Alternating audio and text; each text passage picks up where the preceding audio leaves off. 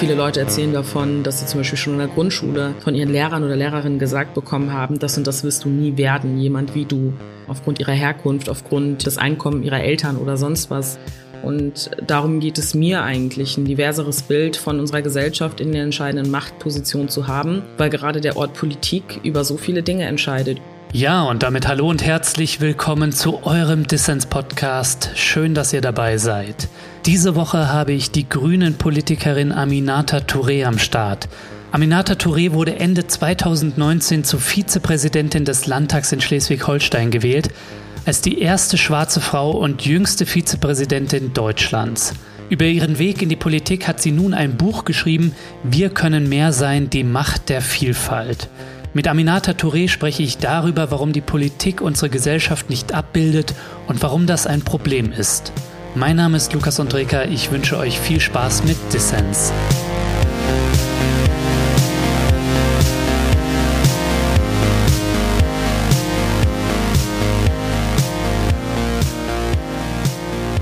Aminata, schön, dass du beim Dissens Podcast dabei bist. Freut mich auch, danke für die Einladung. Aminata, als Jungfrau, schwarz und in der Politik, so beschreibst du dich selbst in deinem Buch. Warum macht es einen Unterschied, wer Politik macht, Aminata? Ich glaube, dass es einen Unterschied macht, weil die Erfahrungen, die wir machen, uns prägen im Alltag, aber auch wenn man beispielsweise Politik macht. Und ich glaube, diese Erfahrungsebene, als jemand aufgewachsen zu sein, der in einer geflüchteten Unterkunft groß geworden ist, als Teil einer Minderheit äh, in einer Gesellschaft zu leben, all das prägt einen, glaube ich, schon, weil man oft die Erfahrung macht, von wer anders zu sein und so wahrgenommen zu werden, schon was mit einem macht, rassistische Erfahrungen zu erleben, was mit einem macht, sexistische Erfahrungen zu machen in einer Gesellschaft, die Sexismus nicht überwunden hat. All diese Komponenten sind nicht irrelevant, glaube ich, in diesem Raum Politik, in dem ja junge schwarze Frauen oder diverse Personen eigentlich oft nicht stattfinden. Mhm. Würdest du sagen, alte weiße Männer können keine gute Politik machen? Weil ich dachte im ersten Moment, als ich dein Buch gelesen habe, muss ich gestehen, witzigerweise äh, in der Widmung steht ein Joschka drin und ich dachte im ersten Moment, du hast es Joschka Fischer gewidmet. und dann habe ich erfahren beim Lesen der ersten Seiten, dass es deinem Mann Joschka gewidmet ist. Mhm. Also jemand wie Robert Habeck, was würdest du sagen? Weißer Mann, macht er gute Politik? Für mich ist das kein Ausschlusskriterium und ich verstehe auch immer ehrlich gesagt nicht, warum Leute das so verstehen, wenn ich ehrlich bin. Also wenn man eine Bestandsaufnahme macht davon, wer in unserer Gesellschaft die Entscheidungen trifft, dann sind es eben oft Männer, es sind oft weiße Männer, es sind oft ältere Männer, die Entscheidungen treffen in unserer Gesellschaft.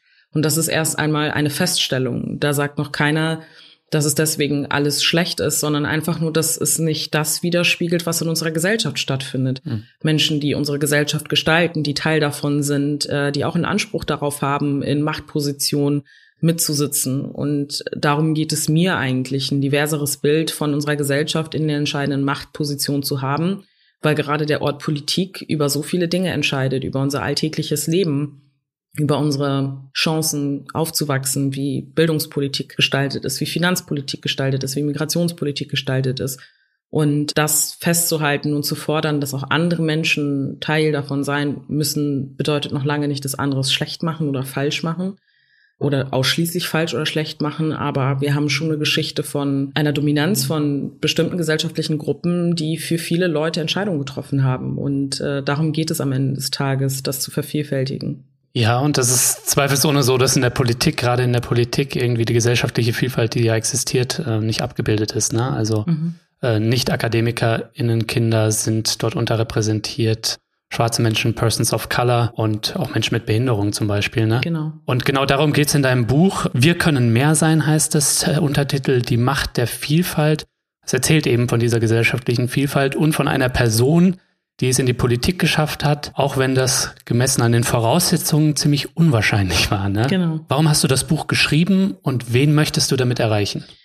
Also ich habe schon immer gerne geschrieben. Damit fängt es vielleicht ein Stück weit an, dass es mir schon immer wichtig war, Gedanken zu formulieren. Auch das beschreibe ich in meinem Buch, weil ich finde, dass es eine ganz gute Möglichkeit der Reflexion einfach ist. Und ich hatte halt schon auch den Eindruck, dass ich in den letzten Jahren, in denen ich Politik mache, in dem ich auch eine Person des öffentlichen Lebens irgendwo geworden bin, dass ich ganz viel Kontakt hatte zu Menschen, die eigentlich Lust haben, sich politisch einzubringen und ihnen ganz oft der Mut gefehlt hat oder sie bestimmte Dinge davon abgehalten haben, bestimmte Positionen einzunehmen oder sich Dinge zu trauen oder sich überhaupt an bestimmten Orten zu sehen, wo sie selbst nicht stattfinden, weil sie Teil einer Minderheit sind oder was auch immer. Mhm. Und ich habe diese Chance durchaus auch als eine gesehen, bei der ich dachte, okay, das kann ja vielleicht auch ganz cool sein für Leute, die sich dazu entscheiden, so einen Weg zu gehen.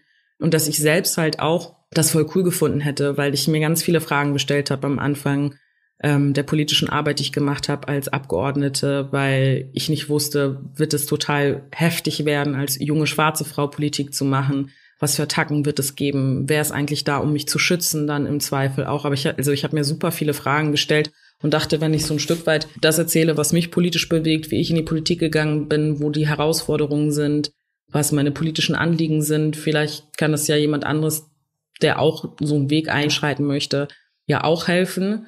Und in meiner Widmung schreibe ich am Anfang für all diejenigen, die weggegangen sind, die vor ihnen noch keiner gegangen sind. Und das umfasst halt viele Menschen, die ja ganz oft wissen, sie sind die Erste an dem Ort sozusagen und dass sie gar nicht so richtig wissen, was erwartet sie dort. Und ich finde, es umfasst eigentlich ziemlich viele Menschen, die in bestimmte Räume reingehen und natürlich gerade vor allem Frauen, Women of Color und unterschiedliche Personen eben, die oft gesellschaftlich auch eine Minderheit sind. Und darüber hinaus sollte es und kann es jeder und jede lesen, die Lust hat, was darüber zu erfahren. Ja, inspirieren, das ähm, habe ich mehrfach aus deinem Buch herausgelesen. Gerade Menschen, die mit Ausgrenzungserfahrungen zu tun haben, Du stehst ja wirklich, seitdem du zur ersten schwarzen und zur jüngsten Vizepräsidentin eines Landesparlaments, nämlich dem in Schleswig-Holstein, gewählt wurdest, stehst du ja wirklich krass in der Öffentlichkeit. Ne? Mhm. Es wird gerade über dich ein Dokumentarfilm gedreht, habe ich erfahren. Mhm. Und als du zur Vizepräsidentin des Landtags gewählt wurdest, da hat nicht nur die Presse hier berichtet, sondern auch die Presse in den USA, in Großbritannien und auch in Mali, dem Land, in dem deine Eltern geboren wurden. Mhm. Ja, es ist ein unwahrscheinlicher Weg, den du gemacht hast ähm, und du möchtest Leute dazu inspirieren, deinem Beispiel zu folgen, gerade wenn sie aus marginalisierten Gruppen in unserer Gesellschaft kommen. Jetzt bist du schon eine Weile an so einer exponierten Position und hast vielleicht auch eine Note of Caution für die Leute, so was sie da vielleicht auch erwartet. Ne? Also zum Beispiel an ja, Hass von rechts, ja. könnte ich mir vorstellen. Wie blickst du darauf? Also ähm, ich weiß, dass ich das am Anfang nicht so gerne erzählt habe, weil ich gedacht habe, das schreckt die Leute total ab davon, möglicherweise einen Weg in die Politik zu finden, weil mhm. das halt irgendwie schon auch Teil der Arbeit ist, mal mehr, mal weniger auch, ist immer so phasenabhängig und je nachdem, wo und wie äh, ich mich geäußert habe, also damit meine ich, je nachdem auf welchen Plattformen, aber sozusagen immer im Hinterkopf zu behalten, eine Aussage, die ich treffe, könnte ganz anders gewertet werden als bei jemand, der ein junger weißer Politiker ist beispielsweise. Das ist schon was, was man mit sich rumschleppt. Das ist auch eine bittere Erkenntnis, aber es wird halt mit unterschiedlichen Maßstäben gemessen, weil immer zur Disposition steht, wirklich Teil dieser Gesellschaft zu sein. Wenn man gut ist und erfolgreich ist und seine Sachen wirklich gut macht, so dann sind alle am applaudieren und sagen, ja toll irgendwie, ne? Und das ist äh, der tollste Weg der Integration, den man je gehen kann. Aber sollte man sich einen krassen Fehltritt leisten, bei dem man wüsste, andere würden auch dafür abgestraft werden, aber ihnen würde sozusagen nicht die Zugehörigkeit dadurch genommen werden, sind ja Debatten, die wir im Fußball auch immer wieder erleben, jetzt äh, jüngst auch bei der Fußball-EM. Hm. Das sind schon so Sachen, die man sehr bewusst irgendwie im Hinterkopf hat. Und das ist eigentlich eine unnötige Last, die man trägt. Aber es ist halt so. Und deswegen beschreibe ich das inzwischen schon relativ realistisch und transparent, was einem da auch sozusagen entgegenschlagen kann. Rassistische, bedrohliche Sachen sozusagen, die auf einen zukommen. Und nichtsdestotrotz bin ich der Überzeugung, dass es wichtig ist, dass wir ein Klima schaffen, in dem Leute das trotzdem machen. So, und ich glaube auch nicht, dass es jeder Person oder jeder Minderheit sozusagen so geht in politischen Räumen. Kommt immer drauf an, wie exponiert man ist. Ganz oft ist aber eine Frage oder ein Punkt, den man sich gar nicht aussucht, sondern man wird exponiert, unabhängig davon, ob man es will oder nicht. Mhm. Ja, ich musste nur an dieses Beispiel von deinem äh, Parteikollegen Tarek Alaus denken, der als erster Geflüchteter aus Syrien jetzt im Herbst in den Bundestag einziehen wollte. Ja. Ja, und dann massiv rassistisch angefeindet wurde und deswegen seine Kandidatur aus Sicherheitsgründen zurückgezogen hat. Ne? Mhm. Was sagt das denn aus deiner Sicht über dieses Land aus, 2021, Mann? Ja, also ich fand super schade. Es gab ja mehrere Gründe, warum er das zurückgezogen hat, unter anderem das und auch weil er Angst um seine Familie in Syrien hatte. Und das ist natürlich relativ beschämt und auch traurig, dass das möglich ist. Und ich wünschte, ich würde sagen, dass mich das total gewundert hat. Leider verwundert einen das nicht, um es so zu beschreiben. Wenn man es selber kennt, auch rassistischen Anfeindungen sozusagen ausgesetzt zu sein oder solche Nachrichten zu bekommen und so weiter, dann ist es für einen nicht so eine Überraschung. Und das waren ehrlich gesagt genau die Fragen, die ich mir auch gestellt hatte, bevor ich kandidiert habe. Und ich war kurz davor zu sagen, nee, ich mache das nicht, weil ich keinen Bock habe, persönlich dieses Risiko zu tragen, hm. persönlich diese Auseinandersetzung zu haben, wofür dann am Ende des Tages. Und dann habe ich aber irgendwie gedacht, ich mache es trotzdem. Und ich kann es aber total verstehen, dass Tarek an der Stelle gesagt hat, nee, das mache ich nicht, das wird mir hier wirklich zu gefährlich. Und das ist halt einfach wirklich ein Armutszeugnis und ist kein Zustand, den wir akzeptieren sollten oder dürften. Aber wir führen halt auch zeitgleich Debatten darum, dass Leute finden, dass wir total übertreiben mit dem Rassismus in Deutschland und dass doch alles gar nicht so schlimm ist. Das heißt, man bewegt sich zwischen diesen beiden Welten, es selbst zu erleben und andererseits die Banalisierung dieses Themas. Und das macht es schon auch schwierig, dann da eine vernünftige Debatte drum zu führen. Hm. Wer hat dich denn auf deinem Weg in die Politik vielleicht inspiriert? Mhm. Oder wer hat dir auch die Kraft gegeben, mit diesen Widrigkeiten umzugehen? Also definitiv politische Vorbilder, die einfach da waren oder da sind, Leute wie Barack Obama oder Politikerin auch aus Deutschland. Äh, in meinem Buch beschreibe ich das mit zum Beispiel meiner dann Chefin Luise Amtsberg von den Grünen im Bundestag oder Claudia Roth. Ähm, das waren schon alles Leute oder Cem Özdemir, da wo ich dachte, oh cool, irgendwie, ich finde das irgendwie gut, was die machen. Und dann so im ganz persönlichen Umfeld, weil das braucht man halt auch, muss man ehrlich sagen. Man kann Vorbilder haben, die ganz weit weg sind oder die nicht so nah dran sind, aber du brauchst halt natürlich irgendwie auch glaube ich, wenn du sowas machen willst und dich diesem Kosmospolitik aussetzen möchtest und auch weißt, dass es manchmal anstrengend werden kann und so, glaube ich schon auch ein persönliches Umfeld, das irgendwie ja cool ist und einen supportet. Und bei mir war es definitiv immer meine Familie und meine Freundinnen, die einfach da waren und da sind und egal worum es geht, ich immer anrufen kann, aber es auch um tausend andere Sachen gehen kann. Das würde ich sagen, ist schon die Mischung aus all dem. Ja, du möchtest Menschen mit einer ähnlichen Biografie ermutigen, deinem Beispiel zu folgen. Ja, dass Parteien und Parlamente, dass die die Vielfalt der Gesellschaft nicht abbilden, das ist ziemlich offensichtlich. Was sind denn aus deiner Sicht die wichtigsten Gründe, die Menschen davon abhalten, in die Politik zu gehen? Ich glaube, dass es ganz schwierig ist, einen einzelnen Grund zu benennen, weil ich glaube, dass es oft die Verschränkung von unterschiedlichen Gründen ist. Also in meinem Buch beschreibe ich auch so ein bisschen, ich glaube, die Tatsache, zu einer Minderheit zu gehören, führt ganz oft dazu, dass Leute einem auch vermitteln, dass man bestimmte Dinge in seinem Leben gar nicht erreichen wird. Also viele Leute erzählen davon, dass sie zum Beispiel schon in der Grundschule oder in der weiterführenden Schule von ihren Lehrern oder Lehrerinnen gesagt bekommen haben, das und das wirst du nie werden, jemand wie du, aus unterschiedlichen Gründen, aufgrund ihrer Herkunft, aufgrund des Einkommens ihrer Eltern oder sonst was, äh, je nachdem aus welcher sozialen Schicht man stammt, das können alles so Gründe sein, dass man, und deswegen habe ich dazu auch einen lyrischen Text geschrieben, träumen dürfen. Ähm, und wer sich das überhaupt zutraut zu träumen. Und ich glaube, dass das schon damit ganz oft anfängt. Dann auch die Möglichkeiten, die man hat, äh, was für ein Umfeld hat man. Irgendwie gibt's da Leute, Eltern, Familie, Freundinnen, Sozialarbeiterinnen, wer auch immer, der einen unterstützt, äh, selbst wenn man sozusagen nicht in einem Kontext aufwächst, wo auf all das äh, Wert gelegt wird. Dann gibt es so Punkte wie, fühle ich mich an solchen Orten überhaupt wohl? Habe ich das Gefühl, als Frau in einer komplett krassen Männerdomäne zu sein, keinen Bock drauf zu haben mhm. äh, oder als junge Person oder habe ich vielleicht auch nicht die Kohle, äh, um neben meinem Job auch noch ein Ehrenamt zu machen und mich dann sozusagen in die Unwuchten der Politik zu begeben. Ähm, das können so viele Gründe sein oder ich habe irgendwie mehrere Kinder, ich bin alleinerziehend oder Politik ist für mich total fremd oder ich finde Politik ist ein falscher Ort. Es gibt so viele Sachen und Gründe, weshalb Leute sagen, oh, damit will ich nichts zu tun haben. Und es gibt auch einfach Leute, die sagen, ich habe gar keinen Bock auf einer Bühne zu stehen, Reden zu halten, mit Leuten zu reden, was weiß ich was. Und das finde ich ist auch alles legitim. Also es muss definitiv nicht jeder und jede irgendwie Politikerin werden. Aber ich denke mir immer so bei denjenigen, die einfach Bock drauf hätten, die voll gut darin werden und die voll die Bereicherung wären für unsere Gesellschaft, da finde ich es schade, wenn es sozusagen Zugangsbarrieren gibt, die, die einfach da sind, weil die Struktur es nicht hergibt durchlässig zu sein. Und da sind Parteien voll krass in der Verantwortung, das zu verändern, durchlässiger zu werden, Menschen mehr Möglichkeiten zu geben, da reinzugehen, die Sprache, die wir sprechen im politischen Raum, nicht so übelst komplex auszudrücken, dass man gar nicht versteht, worum es geht, nicht so ein closed shop zu sein. Also nicht nur irgendwie eine Welt zu schaffen, in der nur Politiker und Politikerinnen oder Leute, die einen akademischen Abschluss haben, irgendwie den Eindruck haben, zu wissen, wie man sich da bewegen soll. Das sind so viele Gründe. Also kann ich jetzt, glaube ich, noch drei Tage weitermachen.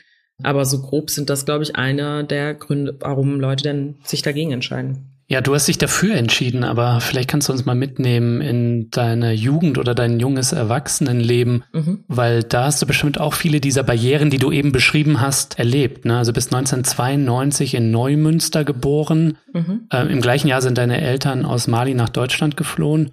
Und du bist in der Flüchtlingsunterkunft aufgewachsen und hast mhm. da wahrscheinlich mit der Sorge um Aufenthaltsberechtigung zu kämpfen gehabt. Natürlich auch mit Armut, das beschreibst du in deinem Buch, mhm. was ich finde auch mal so ein gutes Schlaglicht darauf wirft, wie Armut und Rassismuserfahrungen miteinander verknüpft mhm. sind. Ne? Das wird ja oft die soziale Frage und Frage von Identitätspolitik oder Minderheitenrechten ja. gegeneinander ausgespielt. So, also nimm uns mal mit, welche Ausgrenzungserfahrungen hast du da überwinden müssen auf deinem Weg in die Politik oder welche Barrieren? Genau, ich bin in einer geflüchteten Unterkunft groß geworden, aufgewachsen und bin dann zur Schule gegangen. Irgendwann zum Kindergarten konnten meine eine Schwester und ich nicht gehen, weil uns das sozusagen nicht zustand zu dem Zeitpunkt. Und bin gerne zur Schule gegangen, habe da eine tolle Zeit gehabt am Ende des Tages und ähm, auch paar Erfahrungen, die eben nicht schön waren, die definitiv auch meine Schulzeit geprägt haben, rassistische Erfahrungen, die man gemacht hat. Die Angst darum, abgeschoben zu werden, war eine sehr reale. Ähm, ganz viele Sachen, die dort in dieser Zeit passiert sind, aber eben halt auch ganz viele schöne Sachen, die bei denen ich behaupten würde, die mich eben als Mensch heute auch ausmachen.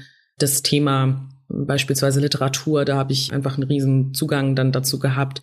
Beschreibe in meinem Buch aber auch, dass die Leute gerne übersehen, dass ich eben auch aus einem akademischen Haushalt stamme und das betone ich nicht, weil ich das irgendwie total wichtig finde, das mich dadurch abzuheben. Aber ich glaube, dass diese Startbedingungen schon auch ein elementarer Teil sind dafür, dass ich durch die Schule gegangen bin, 13 Jahre lang dann studiert habe, dann Job hatte und dann in die Politik gegangen bin, weil das übersehen Leute gerne, weil sie dann diese Geschichte sehen einer jungen schwarzen Frau, die in einer geflüchteten Unterkunft aufgewachsen ist und denken sich alle schlimm und die hat sich wahrscheinlich alleine großgezogen und dem ist einfach nicht so, sondern hm. ich habe einfach Eltern gehabt, die sich sehr viel dafür eingesetzt haben, dass wir alle gut in der Schule waren, ich hatte auch Lehrerinnen, die einfach cool unterwegs waren. Ein Lehrer ganz besonders, Herr Rohkult. Und auch einfach Menschen im Umfeld, die mich irgendwie unterstützt haben, so trotz aller Widerstände sozusagen, die da waren irgendwie. Und das versuche ich ein Stück weit zu erzählen und darzustellen, weil es mir irgendwie auch, ich hatte auch ein Bedürfnis, die, meine eigene Perspektive auf das Ganze schildern zu können.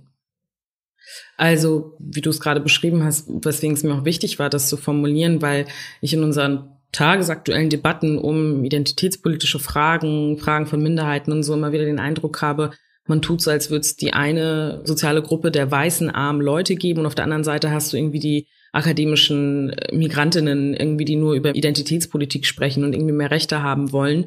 Und das ist halt einfach so eine krasse Verkürzung der Realität da draußen. Und deswegen macht mich das halt auch immer besonders wütend, wenn linke PolitikerInnen dann so unterwegs sind, dieses Spiel mitzuspielen und diese beiden Gruppen gegeneinander ausspielen, obwohl ganz oft sie ein und dieselbe Gruppe sind.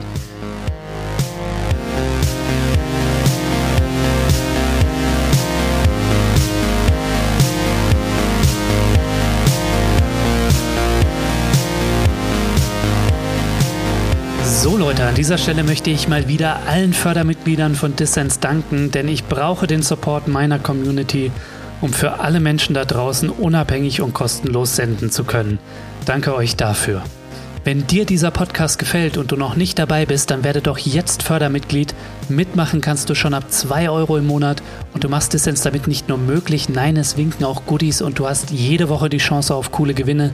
Dieses Mal verlose ich das Buch von Aminata Touré, Wir können mehr sein, die Macht der Vielfalt. Wie du bei Dissens mitmachen kannst, das erfährst du in den Show Notes und auf dissenspodcast.de.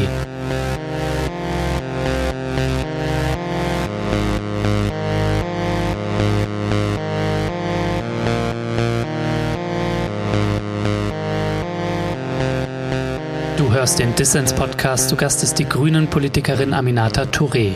Wenn du mehr über sie und ihre Politik erfahren willst, dann schau mal in die Show Notes, da habe ich jede Menge Wissenswertes verlinkt. Aminata, wann war eigentlich für dich klar, dass du in die Politik wolltest? Wolltest du das schon immer? Also schon irgendwie, als du klein warst? Nee, überhaupt nicht. Also ich habe nie gedacht, okay, mein, mein Berufswunsch ist jetzt mit 28 dann Vizepräsidentin des Parlaments zu sein oder so. Das war jetzt überhaupt nicht, dass ich dachte, okay, das muss ich jetzt werden und das will ich machen, sondern ich hatte irgendwie so ganz diffus als Kind so ein bisschen die, die Vorstellung und den Wunsch, Botschafterin zu werden. Das fand ich irgendwie cool, weil ich es irgendwie im Fernsehen gesehen hat und dachte irgendwie so, dass ich das irgendwie cool finde, zwischen Ländern zu verhandeln und dann irgendwie für eine bessere Welt zu sorgen, so ganz abstrakt irgendwie, ohne, glaube ich, eine konkrete Vorstellung davon zu haben, was das eigentlich bedeutet. Hm. Und ja, keine Ahnung, ich hatte aber auch den Wunsch, Sängerin zu werden. Also ich hatte auch mehrere Wünsche. Ich wollte dich gerade fragen, Aminata, ob du auch einen coolen Wunsch hattest, aber Sängerin ist definitiv ein cooler Wunsch. ja, doch, das genau, das waren so die beiden Sachen, die so irgendwie rumschwirrten. Und in meiner Vorstellung war es halt so, man kann sich nicht wünschen, Sängerin zu werden. Ich muss jetzt irgendwie mir einen Job überlegen, glaube ich, den Leute da draußen auch verstehen können, was realistischer ist. Und dann dachte ich irgendwie Botschafterin, jetzt auch nicht unbedingt realistischer, aber das waren so irgendwie die Wünsche, die ich so als Kind, Teenie dann so hatte. Ja, Minata, mit Blick auf mehr Vielfalt in der Politik habt ihr bei den Grünen ja vergangenes Jahr einen Vielfaltstatut beschlossen. Mhm. Mich hätte doch interessiert, was ändert sich denn dadurch konkret? Also ähm, ich war auch Teil dieser Arbeitsgemeinschaft, die dieses Vielfaltstatut äh, ausgearbeitet hat. Und erstmal hat sich ein Bewusstsein verändert innerhalb unserer Partei. Und das ist, glaube ich, immer der erste und wichtigste Schritt zur Veränderung, dass man selbst sich von der Selbstwahrnehmung, die man hat, und der Fremdwahrnehmung, die definitiv eine andere war als unsere Selbstwahrnehmung in der Frage von Vielfalt, dass das sich sozusagen verändert. Weil dadurch, dass wir diese Themen immer auch politisch angesprochen haben, hatten die meisten uns in der Partei den Eindruck, wir sind eine Partei, die schon alles erreicht hat, wir müssen uns da gar keine Gedanken zu machen. Und dann haben wir viele Debatten dazu geführt und auch sehr ehrliche Debatten dazu geführt, haben auch Rückmeldungen bekommen von Menschen, die uns wohlgesonnen sind, aber gesagt haben, das sind so die Gründe, warum wir dann doch nicht bei euch mitmachen, weil ihr sehr akademischen Duktus habt, weil ihr irgendwie doch nicht so richtig wisst, was es eigentlich bedeutet, auch Rassismus in den eigenen Reihen zu erfahren, was es eigentlich bedeutet, als Mensch mit Behinderung bei euch mitzumachen, als Person, die nicht so viel Kohle hat und so, dass es alles gar nicht so leicht ist und dass da mehr Zugangsbarrieren sind, als wir uns das vielleicht eingestehen wollen würden, diejenigen, die schon länger dabei sind, weil man dann ganz gerne seinen Anfang auch vergisst ähm, in so einer Partei oder in so einer politischen Arbeit. Hm. Und dann haben wir uns halt ganz viele unterschiedliche Maßnahmen auferlegt und halt auch beschlossen. Unter anderem haben wir halt äh, eine vielfaltspolitische Referentin im Bundesvorstand. Das nächste Mal wird es auch eine Sprecherin geben im Bundesvorstand zu dem Thema. Wir haben gesagt, alle zwei Jahre findet ein Vielfaltskongress statt. Und da geht es einmal darum, dass wir halt wollen, dass noch viel mehr Menschen zu uns in die Partei kommen, dadurch unsere Programmatik auch besser machen und auch lebensnäher an den Realitäten von unterschiedlichen Perspektiven und aber auch, dass die Personen, die Politik für uns machen, halt auch vielfältiger sind, weil den Anspruch, den wir sozusagen an Gesellschaft formulieren, als allererstes bei uns selbst realisieren müssen. Ähnlich wie wir es mit dem Frauenstatut beispielsweise auch in unserer Partei haben, weswegen wir eine sehr feministische und progressive Partei dahingehend sind. Ja, beim Frauenstatut oder bei Frauen ist die Parität ja so gut wie erreicht. Ähm, meines mhm. Wissens nach ist der Anteil an Bundestagsabgeordneten zum Beispiel in der Grünen Partei mit Migrationsgeschichte so bei 15 Prozent. In der Gesamtbevölkerung sind es, glaube ich, äh, wenn ich mich nicht irre, fast doppelt so viele. Mhm. Also da scheint es irgendwie auch noch der Weg ein langer zu sein. Reichen da denn mhm. Äh, Reflexion und Reden drüber und Einsicht oder brauchst du auch was Handfestes wie eine Quote?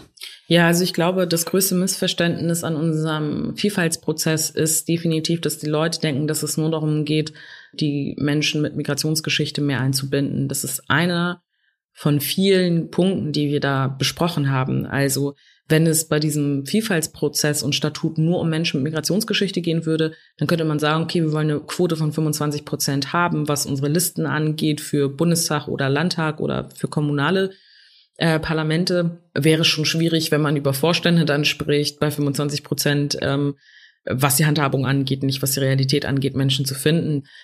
So, und wir haben in diesem Vielfaltsprozess halt unter anderem die Kategorie Menschen mit Migrationsgeschichte, wir haben aber auch die Kategorie Menschen mit Behinderung, mhm. queere Menschen, Menschen, die nicht so viel Kohle haben, die eben keinen akademischen Abschluss gemacht haben und so weiter. Also alles, was an Vielfalt bei uns fehlt.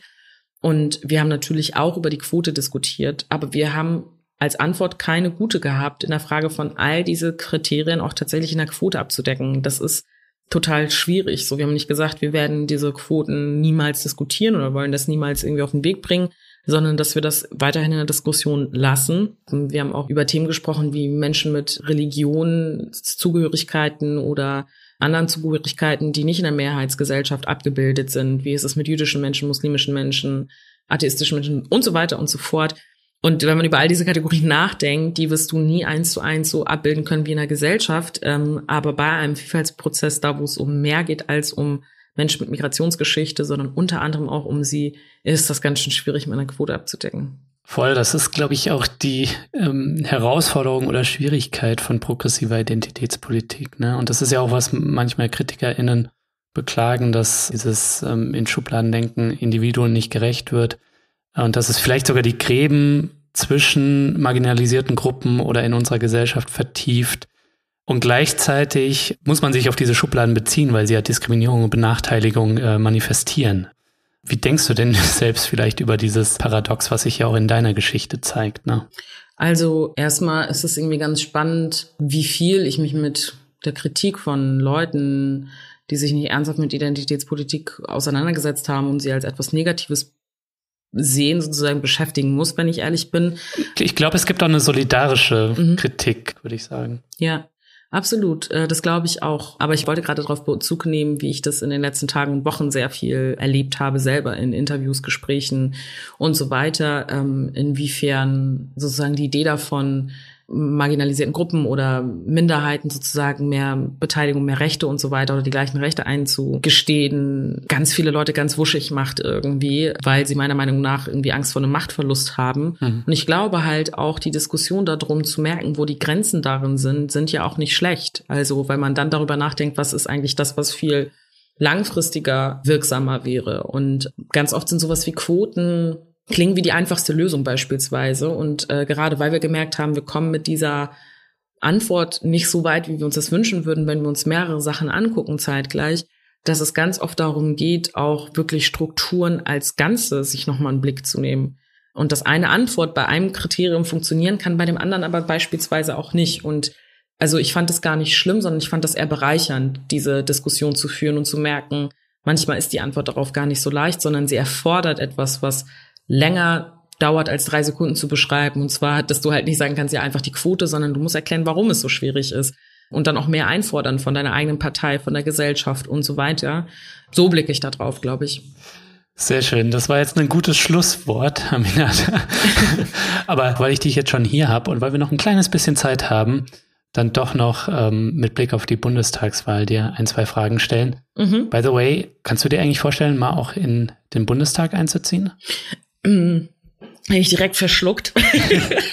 ähm, also ähm, ich finde das überhaupt nicht ähm, undenkbar oder so oder schließe das für mich komplett aus. Aber ich habe es halt dieses Mal ähm, habe ich mich jetzt nicht dafür beworben, aber ich habe ja auch, bevor ich selbst im Landtag hier in Schleswig-Holstein war, im Deutschen Bundestag gearbeitet und ich habe die Arbeit dort immer als cool empfunden und fand die irgendwie total spannend, aber finde halt auch die Arbeit auf Landesebene total spannend.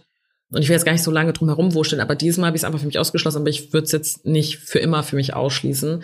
Aber für mich geht es auch gar nicht nur darum zu sagen, okay, das sind die nächsten Sachen, die ich unbedingt in der Politik machen möchte in den nächsten 35 Jahren, sondern für mich steht halt immer auch noch die Option im Raum, auch was völlig anderes zu machen. Und deswegen finde ich es immer voll schwierig, auf diese Frage zu antworten. Nicht, weil ich mir denke, ich will da keine ehrliche Antwort drauf geben, sondern weil ich einfach nicht weiß, was in fünf Jahren ist. Keine Ahnung, vielleicht mache ich was völlig anderes. Good to know. Ähm, das macht dich ja sympathisch, dass du nicht zu den BerufspolitikerInnen gehörst, die ähm, nichts anderes in ihrem Lebensweg auf der Agenda haben als nur die Politik, ne, als Beruf. Ja, also ich kann das total verstehen, dass man da manchmal so den Blick darauf hat. Und ich glaube auch, dass es total wichtig ist, dass unterschiedliche Leute für nicht allzu lange Zeit im politischen Betrieb sind. Aber ich muss auch sagen, dass ich viele Politikerinnen und Politiker ähm, im Laufe der Zeit beobachtet habe, bei denen ich weiß, dass sie Politik aus so einer krassen Überzeugung machen und da dann auch wirklich Jahre und Jahrzehnte da unterwegs waren und wirklich diese Gesellschaft auch zu einer besseren gemacht haben. Ich glaube, der Maßstab dafür, wann man nicht mehr Politik machen sollte, ist der Moment, wo man das Gefühl hat, dass man keine Überzeugungskraft mehr hat, dass man das nicht mehr als Privileg empfindet, dass man nicht mehr checkt, in was für eine Rolle man eigentlich ist und eigentlich auch keine Ideen hat, was man verändern möchte.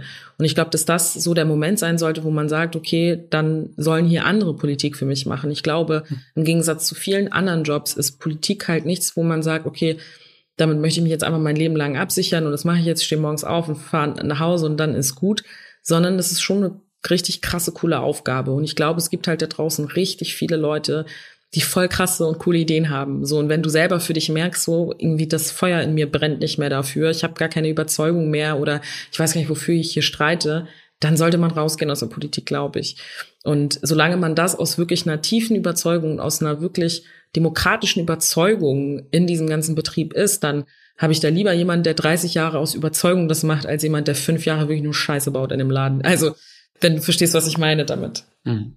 Gibt ja auch Leute, die sind ein bisschen skeptischer, was ähm, die Möglichkeiten und Grenzen von Politik und Parlamentarismus angeht. Mhm. Kannst du eigentlich auch die verstehen, die im Norden in Brunsbüttel da bei dir in Schleswig-Holstein gegen ein Erdgasterminal demonstrieren, dass mhm. die schwarz-grün-gelbe Regierung, deren Teil du ja auch in gewisser Weise bist, ähm, dass die plant und ähm, die da keine Lust drauf haben, weil sie auf die Verbindungen von Rassismus und Klima im globalen Maßstab hinweisen zum mhm. Beispiel und dann nicht sehen, dass die Grünen da genug tun. Ja, also ich glaube halt, dass es total wichtig ist, genau diese Kritik zu äußern und auch einen Druck seitens der Zivilgesellschaft zu formulieren, damit Politik halt auch Entscheidungen, die sie getroffen hat, auch mal überdenkt oder revidiert. Und gerade mit Blick auf Brunsbüttel und den LNG-Terminal hier in Schleswig-Holstein haben wir es als Grüne mal für eine gute Idee gehalten, als Partei zu sagen, das wäre ähm, eine bessere Alternative und sind aber mit dem Mehrwissen, das wir inzwischen haben, davon überzeugt, dass es eben keine gute politische Entscheidung eigentlich mehr ist. Und bislang ist es ja auch noch nicht äh, dazu gekommen, dass es diesen Bau gibt und wir sind uns relativ sicher, dass es dazu auch nicht kommen wird. Aber genau diesen Druck braucht es auch seitens Zivilgesellschaft, aber auch wir selbst, die wir in politischen Institutionen unterwegs sind, Abgeordnete sind, Teil von Regierungen sind, sind in der Verpflichtung, da zu kämpfen für. Und natürlich gibt es oft auch Grenzen von Parlamentarismus oder Politik und so weiter. Und es braucht das Zusammenspiel von ganz vielen unterschiedlichen Ebenen. Aber ich glaube halt trotzdem, dass Veränderung auch mitunter in politischen Institutionen stattfindet. Das ist die These, die ich vertrete, dass ich glaube, dass unabhängig von den Debatten, die sozusagen gerade dann eine Aufmerksamkeit haben, medial oder was auch immer, braucht es immer Leute in Anführungsstrichen hinter den Kulissen, und damit meine ich dann Parlament und Institutionen, die weiter an Themen arbeiten. Und ich glaube, wir kriegen viele politische Prozesse gar nicht mit, die zu unseren Gunsten sind, weil wir sie einfach gar nicht mitbekommen, weil es irgendwie medial vielleicht gerade nicht besprochen wird, aber die gut für uns sind oder die für einige gesellschaftliche Gruppen gut sind. Auch das beschreibe ich in dem Buch. Ich glaube nicht, dass Politik das einzige Handlungsfeld ist, wo Veränderung stattfinden kann und dass alle nur in die Politik rennen sollten. Es braucht eben auch den Druck der Zivilgesellschaft. Ähm, es braucht auch Leute, die in Unternehmen cool unterwegs sind, an Schulen, wo auch immer. Aber ich glaube halt, dass Politik eben auch eine maßgebliche Säule für Veränderung ist. Ja, voll. Und im September, ich hatte es schon erwähnt, wird gewählt, Bundestagswahl. Ähm, nicht nur dort, aber das ist natürlich die wichtigste Wahl die ansteht. Und für die nächsten vier Jahre entscheidet sich dann, wer als neue Kanzlerin die Weichen stellt. Und was es für eine Koalition wird, ist ja auch nicht unwichtig. Und mhm. deine Partei, die Grünen, die halten sich da alle Optionen offen. Und du ähm, bist ja in einem Land, Schleswig-Holstein, wo die Jamaika-Koalition aus CDU, Grünen und FDP regiert. Mhm. Ist das eigentlich ein Modell für den Bund auch? Ja, also das hat es ja, diesen Versuch hat es ja das letzte Mal auch gegeben. Also tatsächlich im gleichen Jahr, 2017, als die Jamaika-Koalition hier in Schleswig-Holstein entstanden ist, hat es die gleichen Verhandlungen auf Bundesebene gegeben und sie sind ja bekannterweise gescheitert an der FDP. Ich glaube halt, dass landespolitische Koalitionen schon auch immer noch eine andere sind als auf Bundesebene, weil auf Bundesebene noch mal ganz viele andere relevante Fragen dazu kommen, die man auf Landesebene nicht verhandeln muss und dass da oft halt noch viel krassere Diskrepanzen auf Bundesebene bei den Parteien sind. Hm. Ich würde auch nicht sagen, dass wir uns da zurückhalten in der Frage von, mit wem wir regieren wollen. Also was wir für uns ausschließen, ist erstmal völlig klar, dass wir nicht mit der AfD regieren würden. Das ist völlig klar.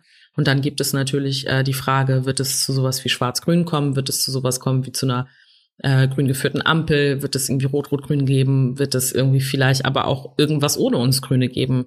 Und ich glaube, die Tatsache, dass wir wissen, dass du dir wünschen kannst, dass es zum Beispiel Rot-Grün gibt, was glaube ich das ist, was die meisten sich wünschen äh, innerhalb der Grünen Partei, weißt du halt, dass die Realitäten halt anders aussehen. Also wir können jetzt sagen, wir werden nur Rot-Grün machen und sonst machen wir nichts. Ähm, und zeitgleich sind wir unterwegs und sagen, die nächsten Jahre sind die krassesten Weichen, die wir noch stellen können, um tatsächlich der Klimakrise etwas entgegenzustellen. Aber nur unter der Bedingung grün-rot ist eine schwierige Aussage, glaube ich. Mhm. Also nur wenn es uns politisch aber passt sozusagen. Und ähm, natürlich haben wir ähm, Präferenzen in der Frage, wo sind unsere politischen Nähen, wo ist unsere politische Nähe. Und nichtsdestotrotz wissen wir auch gerade aus den Bundesländern, wenn man sich die Bundesländer anguckt, ich glaube, wir haben elf unterschiedliche Regierungskonstellationen auf Länderebene, dass die Zeiten halt vorbei sind, wo man sagen kann, okay, Rot-Grün hier, Schwarz-Gelb da und das ist Ende der Veranstaltung die politischen Präferenzen sind in der Bevölkerung nicht mehr so. Also auch das ist etwas, was man so selten diskutiert. Es ist ja nicht so, als könnte man immer sagen, entweder machen wir hier Rot-Grün, geht theoretisch, machen wir aber nicht, wollen aber was anderes machen. Klar, jetzt werden viele auch sagen, okay, ihr hattet die Möglichkeit gehabt mit, mit in Baden-Württemberg beispielsweise, da habt ihr es nicht getan, obwohl ihr die Möglichkeit habt und habt Schwarz-Grün weitergeführt. Ich glaube aber trotzdem insgesamt auf Bundesebene ist es halt schwierig, jetzt schon was vorauszusagen, welche Konstellation es geben wird. Ja, mit Sicherheit. Aber worauf es ja auch ankommt, und das sehe ich jetzt weniger im Vorfeld dieser Bundestagswahl, ist, welche Koalitionen gepusht werden. Mhm. Also das sehe ich weniger für so ein grün-rot-rotes Bündnis zum Beispiel, für neue linke Mehrheiten. Was wäre denn deine Wunschkoalition? Man muss vielleicht dazu sagen, dass man sich ja immer die Koalitionskonstellation anguckt anhand der realen Umfragewerte, die es gibt. Und da ist es halt einfach so, wie du gerade beschrieben hast, dass es total schwierig ist zu sagen, okay, das wünschen wir uns, alles andere schließen wir aus. Ich glaube nicht, dass die Wählerinnen dann so unterwegs sind, sich zu sagen, okay, dann machen wir das so, weil die Grünen haben gesagt, nur dann regieren sie so. Ähm, das ist, glaube ich, die größte Herausforderung. Und wenn ich mir was wünschen könnte von den politischen Ähnlichkeiten eigentlich und von der Überzeugung, die ich selbst habe, dann wäre es tatsächlich mit SPD und Grüne, glaube ich, wäre es am unkompliziertesten, mhm. äh, wenn ich mir was wünschen könnte. Jetzt sagst du SPD, Grüne und dann FDP dazu. Nee, also wenn, wenn ich mir was wünschen darf, und darum geht's ja beim Wünschen, dann, dass es so reichen würde, dass es für SPD und Grüne reichen würde. So, aber tut es ja gerade nicht. Okay. Wir können mehr sein. So heißt dein Buch und der Titel, ja, der hat so eine Doppeldeutigkeit. Mhm. Also im Jahr der Bundestagswahl liest sich natürlich so ein bisschen wie ein Wahlaufruf für die Grünen. Aber da drückt sich eben auch der Wunsch aus, ähm, so habe ich es gelesen, dass unsere Gesellschaft eine bessere Version von sich selbst werden kann. Und dazu gehört natürlich auch die Vielfalt. Aber jetzt interpretiere ich natürlich in deine Gedanken sehr viel rein. Vielleicht sagst du in deinen eigenen Worten, mhm. was meinst du damit mit diesem Wir können mehr sein? Ich finde es ehrlich gesagt immer voll cool, von anderen zu hören, was sie daraus gelesen haben, wenn sie das Buch gelesen haben und dann den Titel daneben packen. Hm. Also ich finde sozusagen das viel spannender, was andere drin lesen. Deswegen fand ich es gerade voll cool, dass du gesagt hast, was du darin siehst. Und ich wollte halt auf jeden Fall eine Doppel-, Dreifach-, Fünffach-Deutung drin lassen, ähm, weil es unterschiedliche Ebenen ansprechen kann oder jeder und jede, je nachdem, wie er oder sie das Buch liest, darin auch sehen kann. Und wenn ich jetzt aus meiner persönlichen Perspektive darüber spreche, was wir können mehr sein in Bezug auf mein Buch bedeutet, dann ist es einerseits, dass wir als Gesellschaft mehr sein können, um uns all diesen Widerständen, die da sind, von rassistischen, antisemitischen, menschenfeindlichen Positionen, die da sind, bis dahin zu Politik anders zu machen. Wir können mehr sein in diesen politischen Räumen, die Lust haben, Gesellschaft dahingehend zu verändern, dass es ein Vorteil für uns alle irgendwie ist und nicht nur für bestimmte gesellschaftliche Gruppen. Wir können mehr sein, und das ist auch eine wichtige Ebene, mehr sein als das, was Leute in uns sehen. So, und das, das hat dann auch eine Verbindung mit dem Cover des Buches. Also es ist ja zweigeteilt. Das eine ist ein Foto von mir, die eine Hälfte und die andere Hälfte ist gemalt und ähm, ist durchtrennt mit so einer weißen Linie. Und ich fand diese Durchtrennung halt schön und auch cool und auch als Symbol cool, weil nicht nur die Projektion auf mich sozusagen dadurch äh, dargestellt wird, sondern auch das, was ich von mir selbst glaube, wer ich bin kenne viele Leute in meinem Umfeld, die gerade mit dieser Frage so zu hadern haben, irgendwie, was die Leute in einem sehen und wer man selbst eigentlich ist. Und dass dieser Zwiespalt einen auch manchmal so ein bisschen zu schaffen macht. Wir als Menschen, die zu einer Minderheit gehören, können mehr sein als das, was die Leute in uns hinein projizieren. Aminata, danke dir vielmals fürs Gespräch. Danke auch.